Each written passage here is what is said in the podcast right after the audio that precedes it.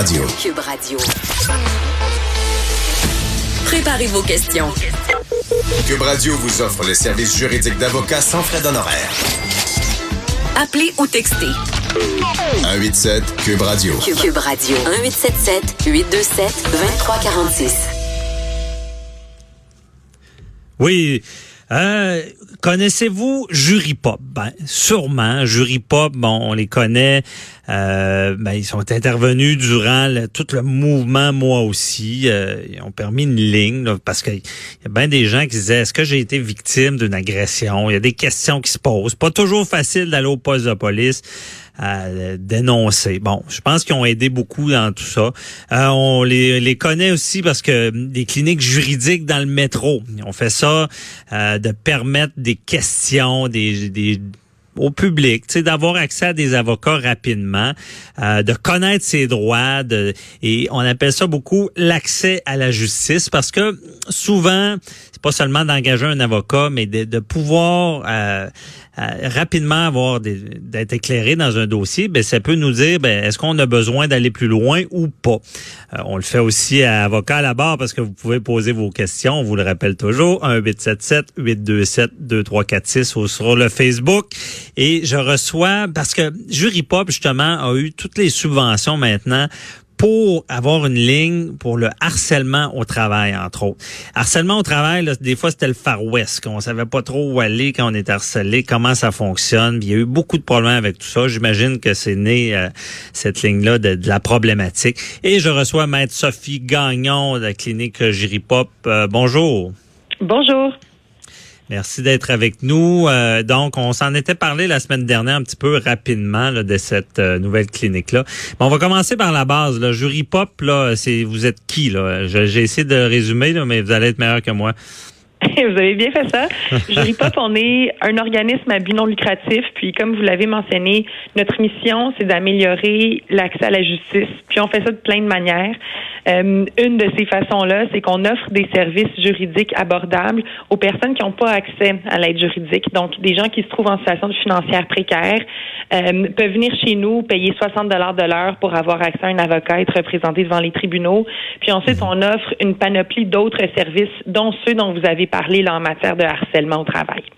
Bon, dans, le fond, vous êtes un peu une bénédiction pour le gouvernement parce que y a le, service que vous que vous offrez pourrait, euh, dans une société où est-ce qu'on on aide des fois les plus démunis, pourrait être quasiment gouvernemental, je comprends bien. Là. Vous avez 100% raison. Puis au Québec, d'ailleurs, le gouvernement fait déjà une, une grande partie du travail avec l'aide juridique. Euh, mais vu que les, les, les, euh, les moyens de l'aide juridique sont limités, il reste qu'il y a des centaines de milliers de personnes qui n'ont pas les moyens de se payer un avocat puis qui n'ont pas accès à l'aide juridique. Donc c'est pour ça que Juripop a été fondé justement il y a 10 ans pour répondre aux besoins de la grande partie de la population qui tombait en deux chaises. Là. Et c'est ça, et la classe moyenne, et ça, je l'ai décrié longtemps. Il y a un problème au Québec avec l'accès à la justice, la classe moyenne, l'aide juridique. Bon, on s'entend, ceux qui n'ont pas l'argent vont être aidés. Ceux qui ont bien de l'argent vont être capables de se refaire représenter. Mais dans le milieu, c'était pas facile. Donc, vous intervenez beaucoup là. là. Voilà, puis c'est un gros problème qui est en croissance au Québec. Il euh, faut savoir que devant les tribunaux en matière civile, il y a un Québécois sur deux qui se représente seul. Donc, il y a un Québécois sur deux qui va faire euh, ses réclamations devant les tribunaux sans avocat. Puis il y a de plus en plus de recherches qui se penchent là-dessus. Puis le constat est clair, ça fonctionne pas d'aller devant les tribunaux soi-même quand on n'a pas de formation en droit. Donc, c'est justement pour les laisser pour compte que Jury Pop on existe. Mm-hmm. bien dit. Parlons-en euh, quelques minutes de se représenter seul. Euh, on peut l'échapper, comme on dit en bon québécois. Là. C'est pas facile et c'est pas facile pour le juge, l'autre avocat. Là. Ça, ça complexifie. Là ça complexifie pour tout le monde. Je vous dirais qu'au Québec, on a un drôle de système hein, en matière de justice parce qu'en théorie, c'est un système public, donc n'importe qui mhm. peut rentrer devant, dans les tribunaux, déposer sa poursuite. On n'a pas besoin de payer le juge, pas besoin de, de, payer les employés du palais de justice. Mais si on veut un avocat, il faut qu'on le paye. Donc c'est un petit peu comme si on pouvait rentrer dans un hôpital, avoir accès aux salles d'opération, mais que pour avoir une consultation avec un médecin, il fallait payer le médecin. Donc il y a comme un, un mhm. tarif à l'entrée qui a un impact vraiment déterminant sur euh, la capacité de la personne à faire valoir ses droits. Puis euh, c'est là où on pense qu'il faut, faut vraiment revoir notre modèle, là, que ce soit par une assurance juridique universelle ou autrement, pour que vraiment tout le monde puisse faire valoir ses droits sans égard à son revenu. Oui, bien dit, euh, belle comparaison. Et d'ailleurs, j'en ajoute parce que en pratique privée, les avocats, oui, ça coûte cher. Souvent, les gens disent ah ils chargent cher, puis ils ont des belles voitures, des belles maisons. C'est pas que que ça, c'est que le système fait que ça coûte cher aussi. Parce que maître Gagnon d'aller devant un tribunal, on va pas là, euh, pas préparé là. Je veux dire, les débats ne seront pas toujours euh, circonscrits là. Des fois, c'est large. Ah, pas du tout. Ça prend un temps phénoménal préparer un dossier pour aller devant les tribunaux. Puis le système est aussi pas toujours ultra efficace. Euh, nous, on le voit des fois, notre équipe est toute prête pour un procès, puis là se présente au palais de justice. Euh, puis il y a ce qu'on appelle un encombrement du rôle, à savoir qu'il y a plus de procès qui sont fixés hmm. pour une journée qu'il y a de salles ou de juges disponibles. Donc là, notre équipe revient au bureau puis dit bon ben on a été remis à dans un mois. Puis là, dans un mois, il va falloir se préparer de nouveau. Donc c'est c'est choquant à entendre, mais il faut savoir qu'il y a certaines inefficiences du système qui font en sorte que ça coûte plus cher aux justiciables aussi. Là. Ouais. Et euh, quand on parle des lignes, justement, eh, ben, que ce soit vos cliniques dans le métro, que ce soit la ligne que vous aviez mis sur pied avec moi aussi, et cette nouvelle ligne du harcèlement au travail, c'est quoi l'impact?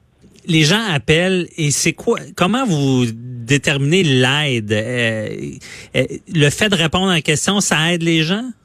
Ah mon Dieu, oui. Euh, les personnes nous appellent ou nous écrivent, euh, puis nous, on offre des services d'accompagnement gratuits. Donc, on a des avocats ici qui prennent le téléphone puis qui parlent aux personnes. La première étape de notre, de notre service, c'est vraiment d'écouter, euh, puis d'identifier euh, euh, ce que le comportement qui nous est raconté constitue en droit. Est-ce que c'est du harcèlement? Est-ce que c'est une agression sexuelle? On explique nos conclusions à la personne, puis ensuite, on lui explique tous les différents recours que le droit met à sa disposition pour obtenir justice. Donc, très souvent, on va penser que la première chose à faire, c'est d'aller porter plainte à la police. Puis c'est vrai là que c'est une des solutions qui existent, mais c'est pas la seule. Des fois, on mhm. peut aussi aller porter plainte à l'employeur pour que l'employeur fasse une enquête. On peut aussi faire une demande d'indemnisation au programme d'indemnisation des victimes d'actes criminels. Alors, le rôle de notre avocat, de notre avocate, c'est d'accompagner la personne dans tous ces recours-là qu'elle peut décider d'entreprendre euh, pour mettre fin à une situation de harcèlement. OK. Et là, la question répondue, souvent, ben, ils, vont peut-être euh, euh, être mieux informés sur qu'est-ce qu'ils font. Est-ce que ça arrive des fois que les gens se rendent compte qu'il n'y avait peut-être pas de problème? Ça arrive des fois, en fait, que le droit n'offre pas de solution à la personne qui vient nous voir. Le meilleur exemple que je peux vous donner, c'est malheureusement pour les travailleurs autonomes. Au Québec, on a euh, plein de lois extraordinaires qui protègent les travailleurs, mais les travailleurs, ça va être plus souvent qu'autrement des salariés qui sont protégés par les lois. Euh, un travailleur autonome qui prend un contrat à la pige avec un euh, avec quelqu'un, s'il fait l'objet de harcèlement, ben il peut pas être protégé par la loi sur les normes du travail, par exemple. Alors, je vous dirais que c'est là où on sent le plus impuissant les, les avocats, c'est quand ce sont des travailleurs autonomes qui viennent nous voir puis qui sont exclus mhm. des protections habituellement réservées aux travailleurs. Ah oui, OK. Parce qu'on rappelle justement que lorsque quelqu'un est, soumis ou euh, encadré par la loi sur les normes du travail, si on fait une plainte, s'il y a des choses comme ça, il peut y avoir des procédures sans qu'on ait à payer là, qui viennent des normes du travail, par exemple. Oui, c'est ça, exactement. Même, même chose si le harcèlement euh, relève de la discrimination. Alors, si on nous harcèle euh, à cause de caractéristiques personnelles qui sont pas modifiables, qui sont inchangeables, euh, comme le sexe, la couleur de peau, une limitation fonctionnelle, là, on peut aller porter plainte à la Commission des droits de la personne et de la jeunesse. Puis si la commission mhm. conclut qu'il semble avoir de la discrimination, mais là, le tribunal des droits de la personne va pouvoir s'en saisir, encore une fois, sans frais pour la personne plaignante. OK.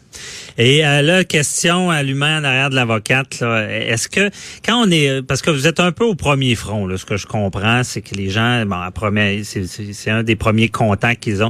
Est-ce qu'il y a des constats qui vous frappent, la jury pop, là, dans le sens que bon, les, les, les gens, vous ne pensiez jamais que quelqu'un pouvait avoir cette idée-là du système?